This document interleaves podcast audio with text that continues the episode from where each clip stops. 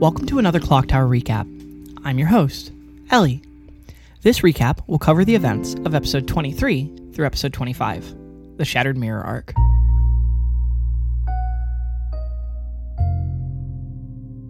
As the agents attempt to come to terms with what seems to be the first time they've ever failed a mission, Rock is both frustrated and angry.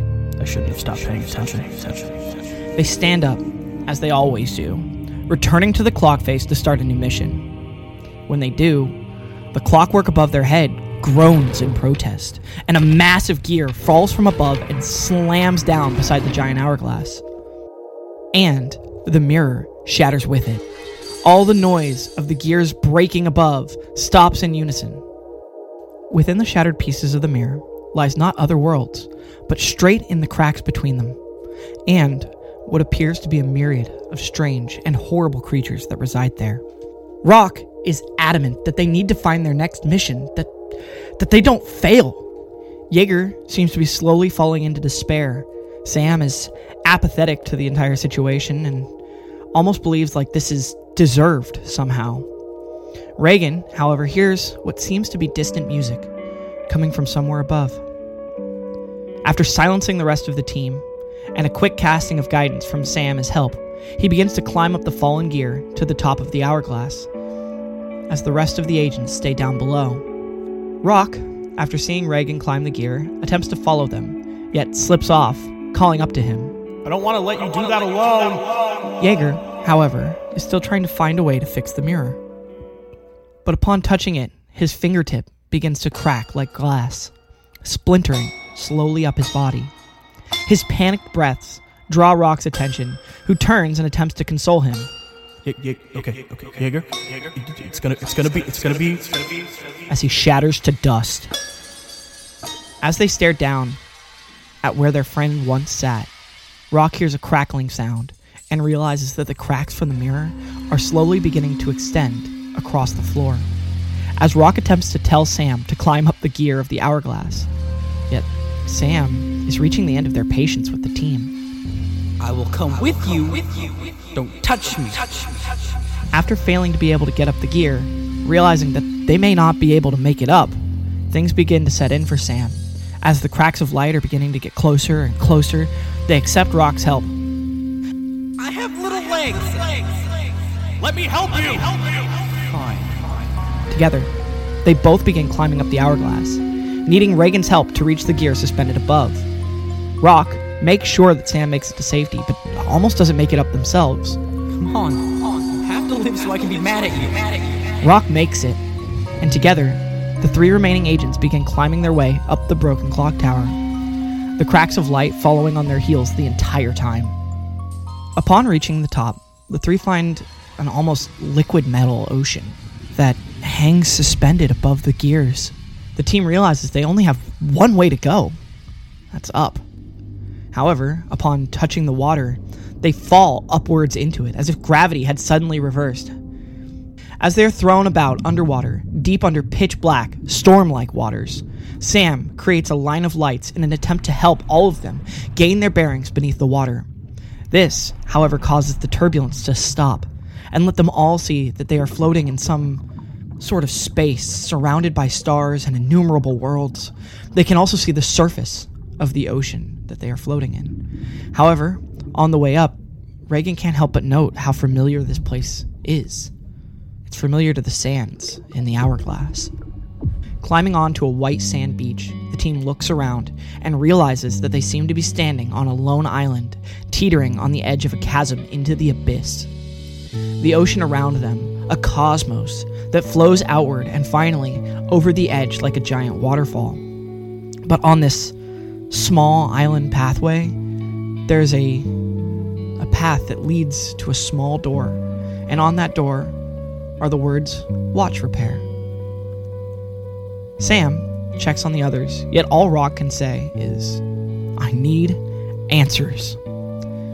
Sam agrees, but only because there are more important things to worry about at the moment. Upon reaching the door, Reagan whispers, Please help. Please help. Hoping that whoever is beyond the door will be able to fix this, or at least help their team. As the team enters the room, they find it's filled with pocket watches that are all the same styles as the agent's own. A small person, about Sam's size, glides around the room effortlessly in a wheelchair, before eventually noticing them. They introduce themselves as wow, I'm, I'm a horologist. this person speaks to the agents, calling them fallen stars and asking if the owl sent them. After denying knowing any birds, Reagan shows the horologist his watch and asks if they can fix it. The horologist immediately starts to disassemble Reagan's pocket watch as Reagan watches on in horror. This is all wrong. Fork- Fork him over. Fork him over. The horologist says they need the whole team's pocket watches to fix them, which brings up the issue that Jaeger shattered. However, the horologist states that unless an agent breaks their own pocket watch, no one else can. As they all explain what happened to Jaeger, the horologist lets them know that he's probably not dead. He's just somewhere else. Your friend might need help. All the while, Jaeger wakes up floating in what seems to be an abyss. He feels things watching him from all around, but he can't see them. Then, suddenly, he is assaulted by light as he is pulled through what appears to be a different dimension, world. It's, it's all unclear, but he does know one thing he's falling. He plummets through a pink sky only to slam into a cloud like breaking through the surface of water as he's plunged into some primordial sea and some sort of unknowingly large creature that opens an unending row of eyes sees him. Jaeger scrambles up to break the surface of the water, but instead he emerges out of sand, coughing it up as he climbs out into what appears to be a desert inhabited by strange mummified creatures that endlessly spew this black and white speckled stand out of holes where their face should be. Staring out at the hordes of creatures, Jaeger smiles and begins firing at the monsters. Reagan, Rock, and Sam end their conversation with the horologist, asking them where they can find a portal to other worlds. They're directed to the back door, however, it's never been opened. When asked why, the horologist states, You never you don't need to go through a door if you don't want to leave. after a small talk about what would happen when they leave the shop without a pocket watch, What an adventure this will be. the horologist says that if the group can get Jaeger's pocket watch to them, they will fix it and return it to them. When the agents ask them how they can deliver Jaeger's pocket watch to them, the horologist says, Give it to the owl. They'll make sure that I get it. The group learns that the owl that the horologist is talking about is, in fact, the blue haired person that they have been running into on their journeys through all of these worlds. Rock opens the back door, looks back at the others, and steps out, falling into an abyss below. Watching Rock fall, Sam looks at Reagan and informs him Before you step out of that door, I want to talk to you. Not now, but I am going to talk to you. and then hops out the door. Reagan asks the horologist if they're sure that Jaeger is nowhere. After what Reagan considers to be a, a less than confident reply, he thanks them and jumps into the dark. A small voice says, Bye, Reagan. even though Reagan hadn't given the horologist his name. Rock awakens in a camp tent, Sam in a small meadow where a waterfall flows upward, and Reagan in a dark city. Jaeger, however, hears a sound he's never heard before the click of an empty gun. He decides to run. Running from the horde, he spots a gigantic tree with someone sitting beneath it. A person with blue hair who is sitting reading some kind of a book. A person who Jaeger last watched get eaten by a giant serpent. Immediately, Jaeger tries to defuse the situation, but Lily stops him and states that she knows everything and is stuck in the middle of nowhere. Because of you.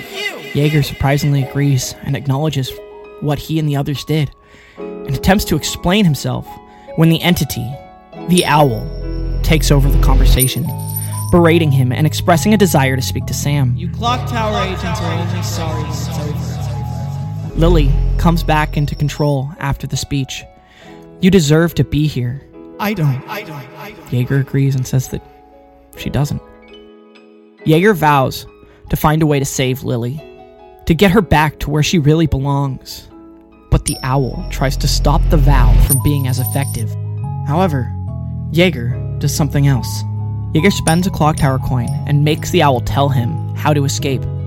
The owl says he just has to give Lily the pocket watch, give the owl the pocket watch. And with another coin, Jaeger discovers how to save Lily. The same way you get anywhere by going through the door. When the owl recedes, Lily returns, and Jaeger asks them what he should do. Stay here with Lily or go try and find a way to save them. Lily tells him to try, and Jaeger gives Lily his coat and his hat and a promise. I won't forget you. I won't forget you. And with that, Jaeger gives Lily his watch. Rock fought through a horrible war on their path. Sam walked through an Escher like world. Reagan watches every dark alley, every dark corner as he traverses this strange and horrible city. Lily takes the watch and says, I hope you will. And they all reappear in the clock tower. Everyone together once again in a repaired room. A letter on the trophy case. And Rock says with a sigh, We need to talk. Rock's right. We need to talk. The agents sit together on the couch, tensions high as a conversation begins. Sam apologizing for missing out on the end of the mission in Duran, but the others stop them from taking any of the blame. Why lie to me? I Know I that came back. none of this is your fault. Just like any We got you back. What? Lily was the thing we had to sacrifice. Jaeger cuts in then to tell the others about his experience after shattering, about Lily, and how he has to find a way back to them. He has a rescue mission. Lily knows. Lily knows.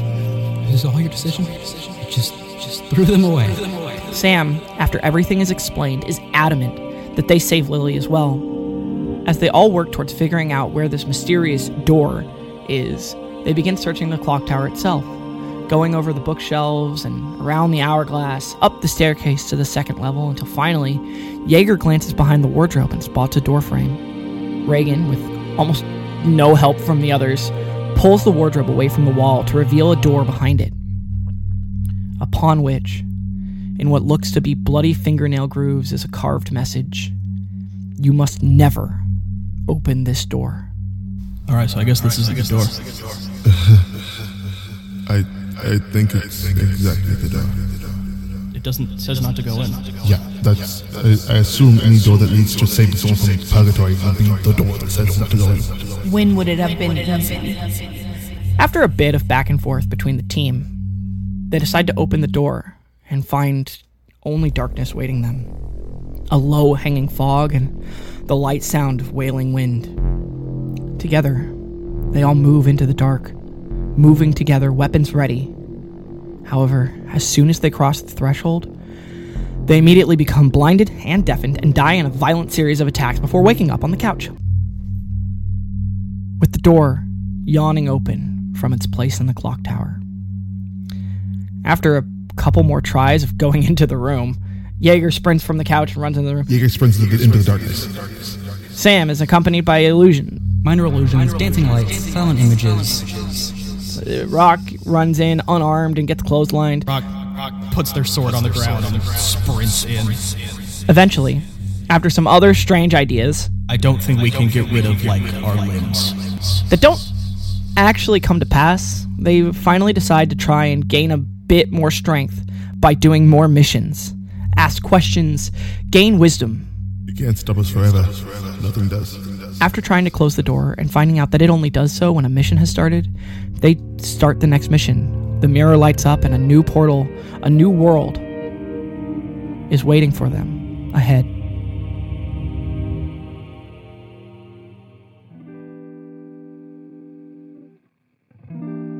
Thanks for listening to another Clock Tower recap.